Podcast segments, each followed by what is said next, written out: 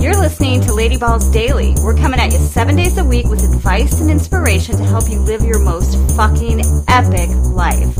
I'm your host, Connie Constantine.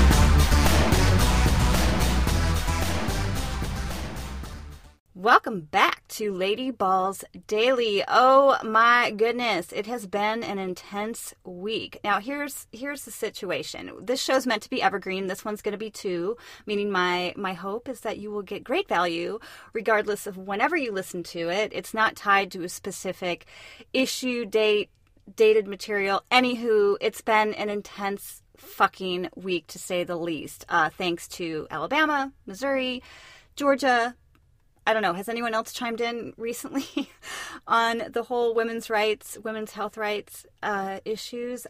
Wow. Okay, so we could really get into that, and it is a hugely important topic and one that I've spoke about on other shows and other platforms. Um, for now, I'm just going to say it is a hugely important topic, and please get involved. Uh, donate to Planned Parenthood, ACLU, nationwide. Uh, Yellowhammer Fund is coming to mind just out of a few places that you can make a difference.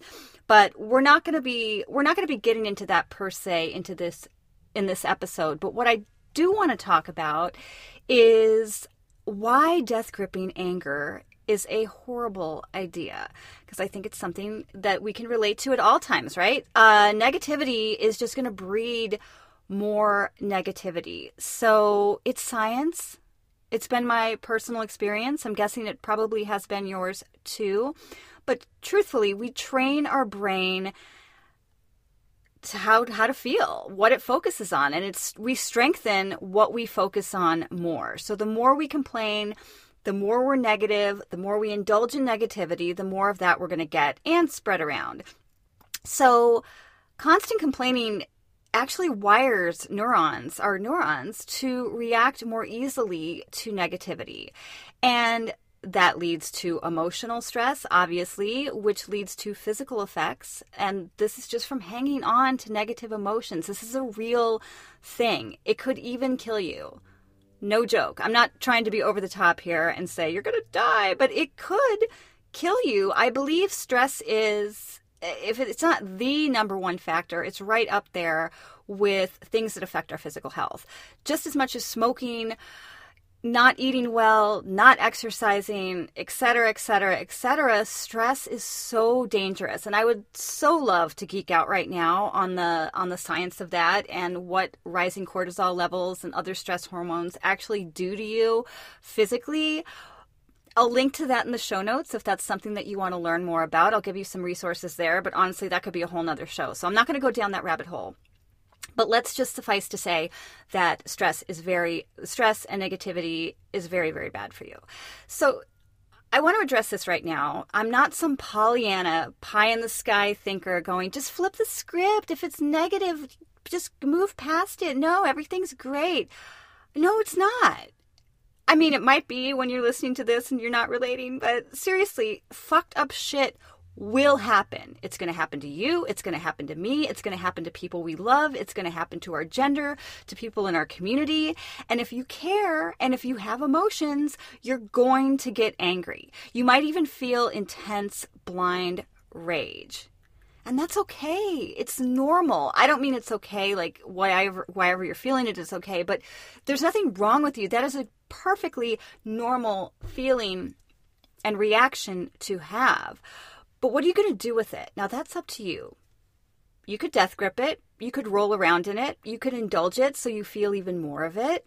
Maybe even make it part of your identity and then pass that on to as many people as you possibly can.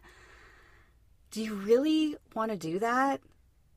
I don't think you do. So rage, let your voice be heard, process it, and then let that shit go because honestly, there's probably more of it coming down the pike, and you're going to need to be fresh and prepared to deal with that. No, I, I, all jokes aside, I want to give you guys some suggestions on how to actually do this. First of all, there's a book called The Body Keeps Score. The author is not coming to me right now, but it is a fabulous resource about how holding on to negativity and specifically emotional traumas is a real thing that we hold in our body. And if we can't get it out, it's hugely det- detrimental to our emotional and obviously our physical health.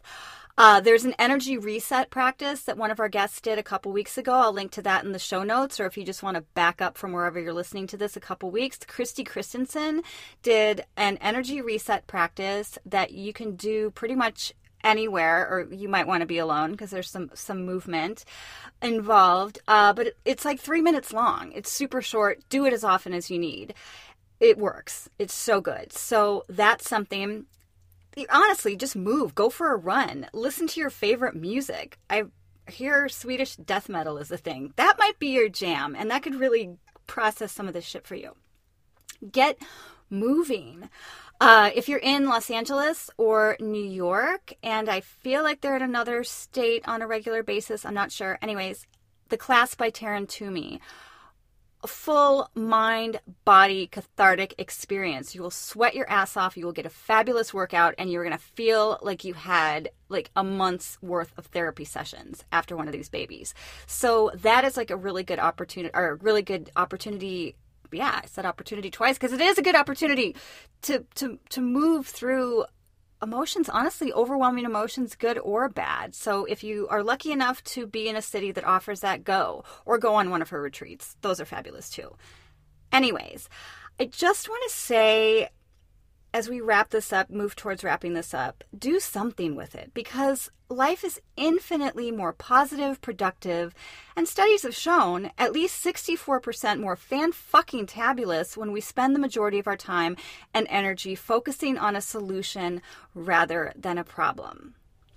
Okay, that statistic was not real, I made it up, but it's still is true, I feel like. And we need solution finders right now. We need doers. We need people moving in the right direction. Uh, so, you know, we don't go back to the dark ages. I digress. I digress a lot. You're going to know that if you if you listen to this show at all frequently. But let's wrap this up. How does this all tie into this week's theme of pushing past self imposed limitations? Well, I am glad you asked that. It can feel good to romanticize the struggle. Let's be honest. It can feel good to always have something to fight against. It can also keep us from growing, from having the balls to face intense emotions and situations head on, truly feel them, do something about them feel those emotions and then let them go so we can really, really make a difference. Because it's hard to make a difference. I mean, blind rage is blind for a reason. we can't be in that space all the time. It's not good for us. It's not good for our community. It's not good for the causes that we are fighting for. So I love you. Rage on when you see unjust shit and then give all your energy to turning it around. Ballsy Babes Unite. If you're down with our vibe, make sure to go to ladyballsnation.com and sign up for our Insiders newsletter. And don't forget, new episodes drop every day, so make sure to hit that subscribe button and you'll never miss a single one.